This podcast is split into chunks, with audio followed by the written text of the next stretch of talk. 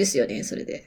いや、すごい。すごいですよ。でもなんか文、文庫版に寄せた後書きで、でもあの、ハクスリー自身が、でもなんか核技術のことを書かなかったのは後悔してますって書いていましたね。うーん、うん。ユートピア兼ディストピアを書くんだったらなんかね、うん。核エネルギーがみたいなことがね。そう、核エネルギーで成り立ってるっていう世界にしたでしょうってか書いてた気がする。大体、そうなるもんな。小型の核融合炉があってみたいなね、うん書き方になりますもんね。これ多分、フリーセックスと薬物によって、こう、まあ、我々から見ると現実逃避をするっていう社会だとすると、うんうん。いや、本当にこれは、ミキさんが言うように、あれですね、いいじゃんって思う、思う、普通に思うんだよなわかんない。なんかそれでも思うのが、まあでもその、選択権がないままそこにズズブズブにされてることとかは、気づ気づけた身としては、読者だから気づ、分かってるって身からするとちょっと不愉快な話ではありますよね。まあそうね。だからいいんだからいいじゃんって、と世界情勢感が安定できるんだからいいじゃんって言って勝手に決めた話で、そこに自由とかは全然ないですよね。だからディストピア小説なのかなって思いますけどね。そうね。かつ、そういう、そういう、なんて言うんだろう、選択と自由っていうのって別に、多分当時のイギリスもそうだし、今もそうだと思うんですけど、選択することとか、自由とか、うんあとは権利とかってものすごくこう、尊ばれる価値なんですけど、うん別にそれ一個もいらなくないってことだと思うんですよね。これあユートピアをそうそう実そうそう。そうそう。ユートピアをするためには。あ、そうですか、みたいな。あ大事だそうですか、って思うことの、なんて言うんですかね。気味悪さっていうか、落ち着かなさというか、なんかそういうのはどうしても感じてしまう、感じてしだってまうんですね。自由意志とかね、クリエイティビティみたいなものが一番いらないって、一番価値がないくみたいな。想像、何かを想像することとか発想したり表現することっていうのは何にも生み出さないって言ってますからね。そうね。工業、工業的には。だから価値がないって言ってて。それは悲しい話ですよね。フォードですよ。そこで、うんでも思っちゃうのが、でもやっぱりその、なんか表現ができる人間っていうのが限られているような気がしてしまってしていって、私は。やっぱうん遺伝子スクリーニングして、そういうアート界隈の人間っていう階級も一個作れば、なんかもう全然問題ないみたいな。私はそんなね、か気がしてしまっているんですけどね。アート階級ね。うん。あー、なるほど。それは社会の安定に寄与するかどうかで判断されるんですね。多分この社会でもしいたとすると。あ、でもそっか。でもそうすると、でも結局その物語とか作ったりとかうんしすると、もう危険だからダメなのか。うんなのかな？あるいはそこでこう、気も、いや、感動したりするじゃないですか。いや、もうそれが、なんかもう相馬とセックスでよくないって言われちゃうっていう。そうそうそうそう、確かに。その確かに。そこに感動したいんだったらね、そうまたセックスでいいじゃんってなっちゃうね。そうそうそうそう。うん。しんどいね。うん。あまあ、それは、まあ、私たちからしたらしんどいけど、まあ、あ難しいね、これ。そうなんですようん。だから、ロジックで反論することが超難しい。うん。いいなぁと思って、当時本当にいいなと思ってたんですけど、これ後書き読むと、あれなんですよね、あんまりこう、発表された時は批判的というかもう、あんまりこう、いい作品だとも思われてませんでしたっていう。うんうんうんうん。え、そうなん、そう、そう、すご、もうそう、そうっすか。戦争が終わったばっかとかですよね。一次世界一次大第一次世界大戦終わってしばらくしたみたいな時ですよね。そうね、終わって、あの、なんだろう、ミキさんが挙げてくれている、あの、はい。なんだろう、どれ、どの作品に近い時期なんだろう。まあ、日はまた登る前回やったやつと、ほぼほぼ同じようなタイミング。あ、ですねそうでね。あの、第一次世界大戦後の、まあ、ヨーロッパうんうんですね。なんで受け入れられなかったんだろう。ねえオーストラリア政府はこれを一瞬禁書扱いにしたと。そういうこともう薬物いいじゃんみたいになっちゃうのがダメとかそういうことなのかなフリーセックスを奨励するのは良くないみたいな。あとあれかもそれ瓶から人間を作るとか試験管から作るみたいな発想が私たちあのそういう類似ジャンルめっちゃ見てきてるからはいはいみたいな感じだけどエヴァとかも通ってきてるけど、当時の人は衝撃的すぎたのかも。ああ、なるほどね。確かにキリスト犬教的価値観とは、確かに確かに、うんうん。すごい親和性が悪そう。なるほどなのかな。これまた全然違う話になっちゃうんですけど、はい。はい。あの、タットバっていう、あの、去年？今年？今年か。今年できた機関、機関誌雑誌があって、あ、なんかあの T、ATTVA みたいなあ本屋さんでやってるやつ？はいはい。そうそうそうそう、そのタットバ、うん。それのボリューム2に、あの、3体の龍磁金のインタビューが載ってるんですよ。あ、そうなんだ。そうそう。はい、で、その中で結構いろんなテーマが扱われていて、この、うんなんだろう、まあ、時節柄、その、とフェイクニュースみたいなことだったり、情報をどうするかみたいなことが使われたりするんだけど、その中にこう、ハーモニーでこういう世界があるんだけどさっていうことに、龍磁金が答えてるとこがあって、すげえ、すっげえ面白かったんですけど、へー。なんかね、ちょっと今手元にああ、そうそう、なんか人間の感情っていうのは変化し続けてきたはずだと。技術の発展とともに。うんうん。で、未来において人類の感情にも大きな変化があるんじゃないかなというふうに思っていて、うん。その人類の感情が技術の発展で変化していくってことは創作における重要なテーマの一つですっていうふうに言っていますと。へー。うんうん。で技術に、そう、だから技術が変化すると人間の感じ方とか感情っていうのが、まあ、どんどんこう、変わっていくと思っていますと。うん。で、情報と感情っていうのは相互に影響し合っていて、うんで、その、情報システムっていうのが、受け手の感情状態を認識して、その人に合わせた情報の届け方をするっていう未来が来ると思っていますっていう。だ例えばミキさんが沈んでる時と、楽しい時と、酒に酔ってる時と酔ってない時と、で、うん、例えば Yahoo ニュースの文字が変わりますっていうのはなんか、できそうな気もするじゃないですか。なんか、確かに。そういう側面って、今回のこの、と素晴らしい新世界の方だと、もう生まれる前から揃えるっていうことだと思うんですよね。うんうん。T 型フォードを作るみたいに人間を階級化して企画化してっていう SF じゃないですか。うん。なんだけど、今回のこの龍磁金さんの話を読んでて思ったのは、いやもうバラバラで生まれてきた後に、もう一人一人にもう別の世界を見せますっていうディストピアもあるわけじゃないですか。これ言ってることディストピアなんですかね。うんうん。っていうのはディストピアだと思いますか？難しい。えー、どう？俺多分それをユートピアだと思って、そういうので起業します。うまああの今、ちょっとよくわかんないけど、メタバースみたいな、ああいうので流行ってるのって、そういうのを希求している人もいるんだと思うんですよ。うん。うん。一人一人に合わせた世界があって、みんなにとっての生きやすい社会があって、みたいなやつ。まあ、あの当然ユートピアだって言いながら話してをしていくんだと思うんですけど、なんかやろうとしてることはこの、オルダス・ハクスリーの素晴らしい新世界と何が違うんだっけ？本来的に目指してるものとして何が違うんだっけっていうのを考えたときに、それはディストピアなのだろうか、ユートピアなんだろうかっていうのをこのリュウジキンのインタビューを見ながら、こう、うーんって考えていたと。確かにね。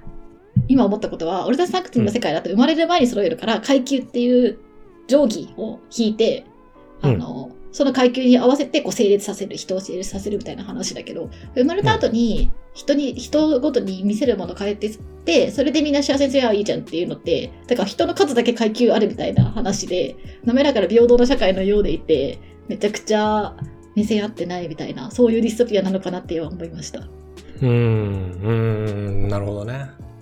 誰が言ってたか忘れちゃったんですけど、た多様性を究極に進めた社会は究極に孤独であるっていう、あ、そうそうそうそう。うんうん。そういうことなんだよな。みんな違う階級ですっていう時って、まあ、結構しんどいっすよね。それね。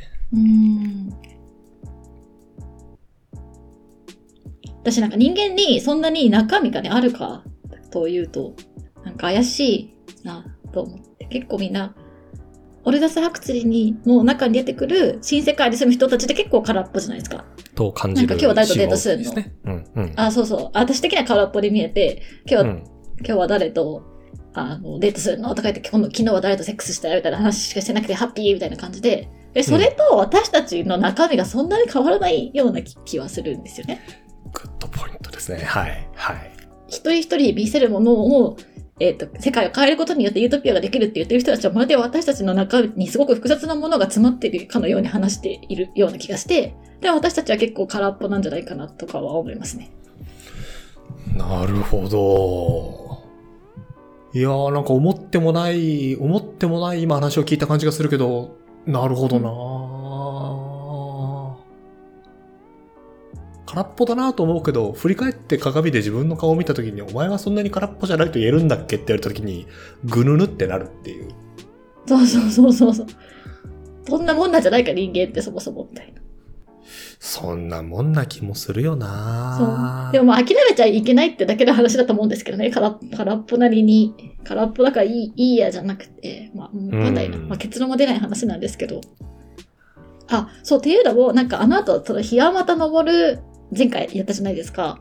で、檜山田昇の話を人としてるときに、その友達が、なんで檜山田昇が好きかっていうと、檜山田昇の人たちも、まあ、マジで、あ、し新世界の人たちとほぼやってること変わらんっていうか、酒飲んでセックスして、みたいな。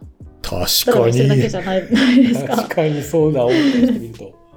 思い返してみると同じことやってるじゃないですか。で、なんかあの時に、だけど、あ、あ、あれ、で、友達はあの小説を読むと、なんか人間の本来のくだらなさが浮き彫りになっていて、なんか自分も本当は、なんか一生懸命キャリアアップしたり出世目指したり、なんか後輩の育成とか頑張ったりするけど、結局自分ももともとはこんなもん人間でしかないんだけど、頑張ってこう、うん。仮面をかぶってるっていうか演演演じているんだみたいなことにほっとするって、なんか人間と、人間も自分ももともとはこんぐらいのもんでしかないんだってことが分かってほっとして、好きで安心するからなんか読むみたいなことを言ってたんですよ。へー、なるほど。うん。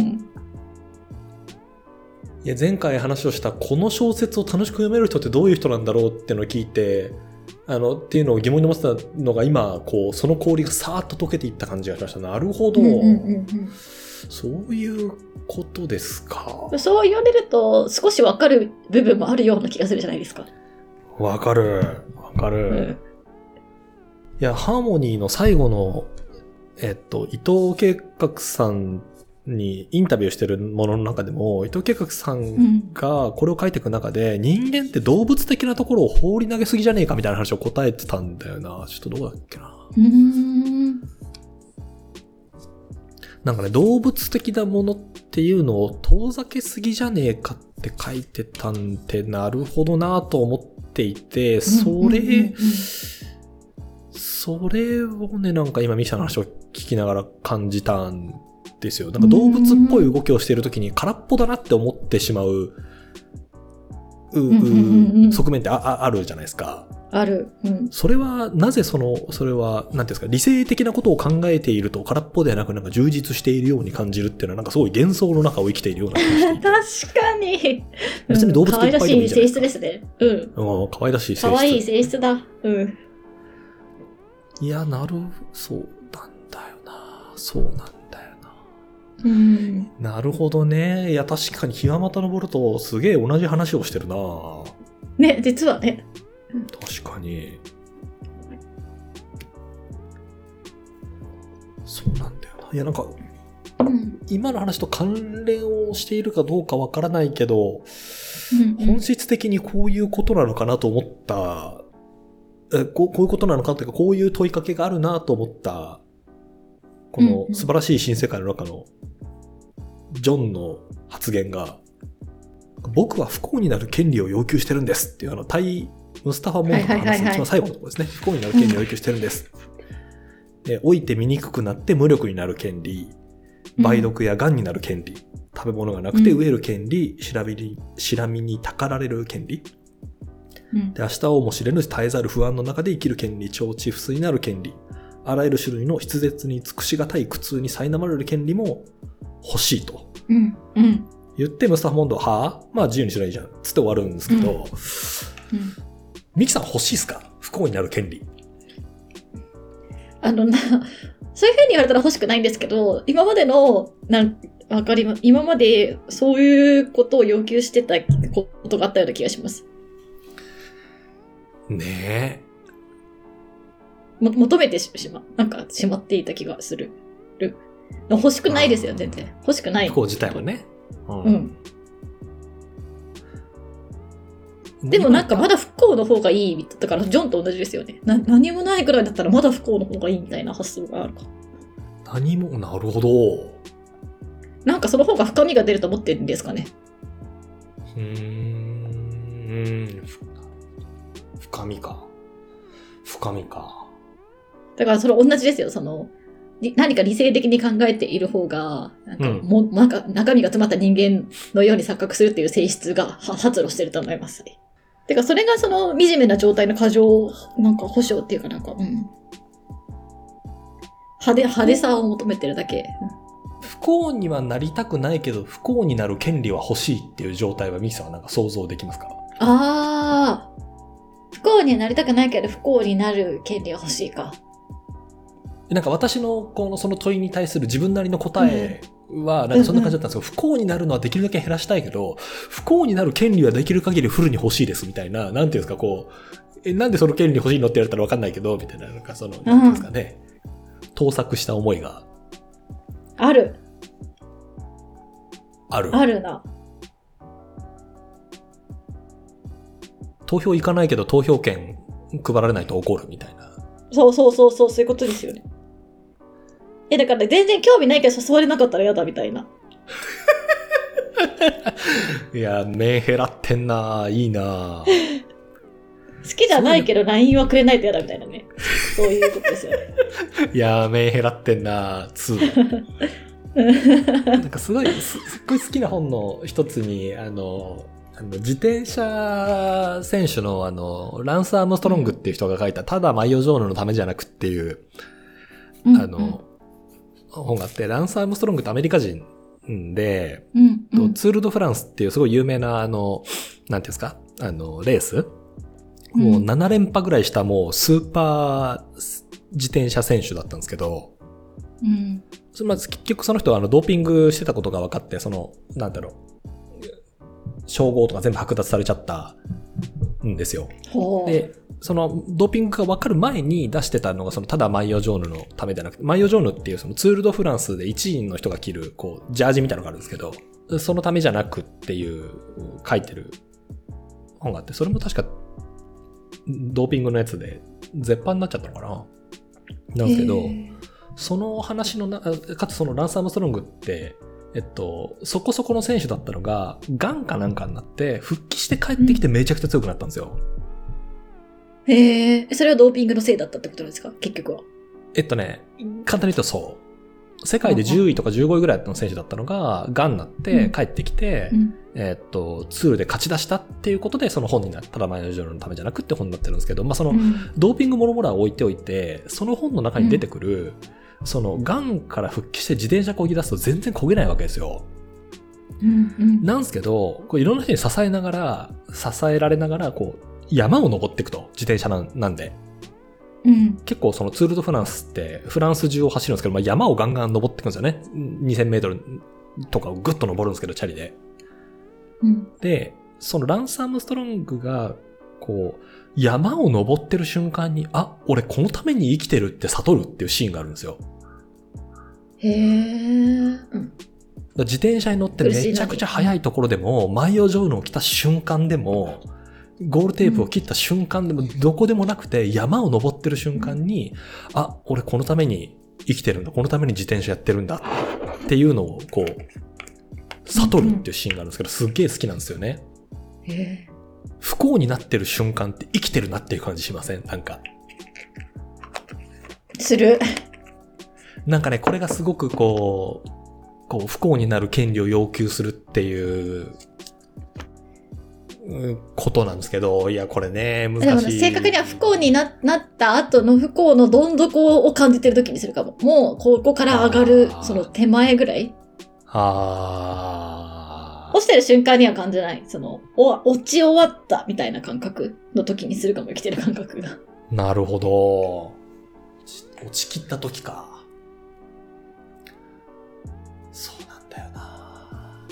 うん。生きてるなっていう感覚ね。そう。でもそれがその新世界的には生きてるなっていう感覚も何も生きてますからっていうね。感覚とかいらんっでしょみたいな。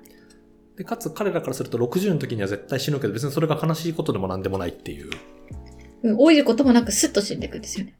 うん。車の廃車と一緒ですよね。別に車はそこに対して感情を持たないっていううん。ことなんだよな。ミキさんのこの話し始めた時の最初の、あの、こう、一言目はめっちゃいい社会じゃんでしたけど、い今、どどうですか、うんこう、1時間、ちょっと話をしてきて。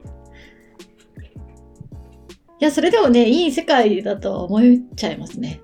なるなら誰がいいですか？でも新世界の。いろいろ出てきましたけど。レイリーナでしょ。あの、一番、なんだろう、ヒロイン。一番持ってる子。うん。弾みがいいと言われまくる。弾みがいい。やりたい放題の子。うん。それもなんか、なんていうんですか、わ、わかりやすいっていうかこう、女の子を褒める一番いい表現があれなんですよね。弾みがいいなんですよね。ここであは。、しかもそれが、その役者後書きで、そのなんで弾みがいいにしたかっていうと、その肉感がいい、なんか結局、結局その抱き心地がいいみたいなこととか、ふくよかなとか、ふわふわしたとかでもよかったんだけど、そのなんかプルーなんとかみたいな単語が椅子とか家具とかにも使われてたから、その椅子とか家具とかにも同様に使える表現にを探した結果、弾みがいいっていう表現にしたって書いてあった。なるほど、なるほど。ものだってことなんだ。そう結局ものなんですよ。そんなレーニナになりたいと。なるならね。なるならね。結局今私はこの世界を生きててチェンジできないから言言ってるみたいなところは若干ありますけどね。なんか本当に、なんか本当にチェンジできるとした時にどうするかっていうのはちょっとまたその時になってないとわかんない感じがする。うん。所詮、所詮ファンタジーだろうと、 sci-fi の世界でしょって思ってちょっと言ってる自分がいますけど。ハーモニーもそうだし、この作品もそうだし、うん。まあ、ちょっとディストピア、はユートピアじゃないけど、三体みたいなところを読んでても、なりたい人が全然いねえんだよな。なんか あの、富さんは全然行かない、行かないですか？行かない？いや、あのね、いや、すごいいい世界だなと思うし、行ったら幸せだなと思うんですけど、その、社会としてはすっごい幸せそうなんだけど、そこに個人として入りたい個人っていうのが全然いないんですよ。ああ、わかる。目指せないですよね。そう、社会としてはこの、なんだろう、素晴らしい新世界すっごいハッピーなんだけど、私、高校人も、なんかい一個一個は幸せそうなんだけど、なんつったらいいんだろうな、こう、こう、こう、一人の、一個の個体としてどうかって言われると、あんまり魅力的じゃないっていうのが難しうん。いなとも思っちゃうんだよな。モブキャラがいいっすね、こういう社会の。全くあ確かにモブキャラがいいモブキャラになりたい。うんモブキャラになりたい。うん。誰、誰にもわかんない、わかんないもん死んでくモブキャラですよね。そうそうそう。誰にも注目もされず、なんかこの、ここで言うとこのアルファ、ベータ、ガンマ、イプシロンの、なんかもうガンマぐらいの、あの、うんうん真ん中ぐらいの感じで、誰にも注目されず、こう、ひっそり相馬して死んでいくっていうのが一番、こう、モブキャラでいいですね。過ごすならね。過ごすならモブキャラがいい。あ、でも私やっぱモテたいかな。うん。レイニーかな。うん一周待って、一周待って、やっぱりレジだせせっ。かくならやっぱモテたいかな。うん。おーそうね。ジョン好きになっちゃいますもんね、レイニーがね。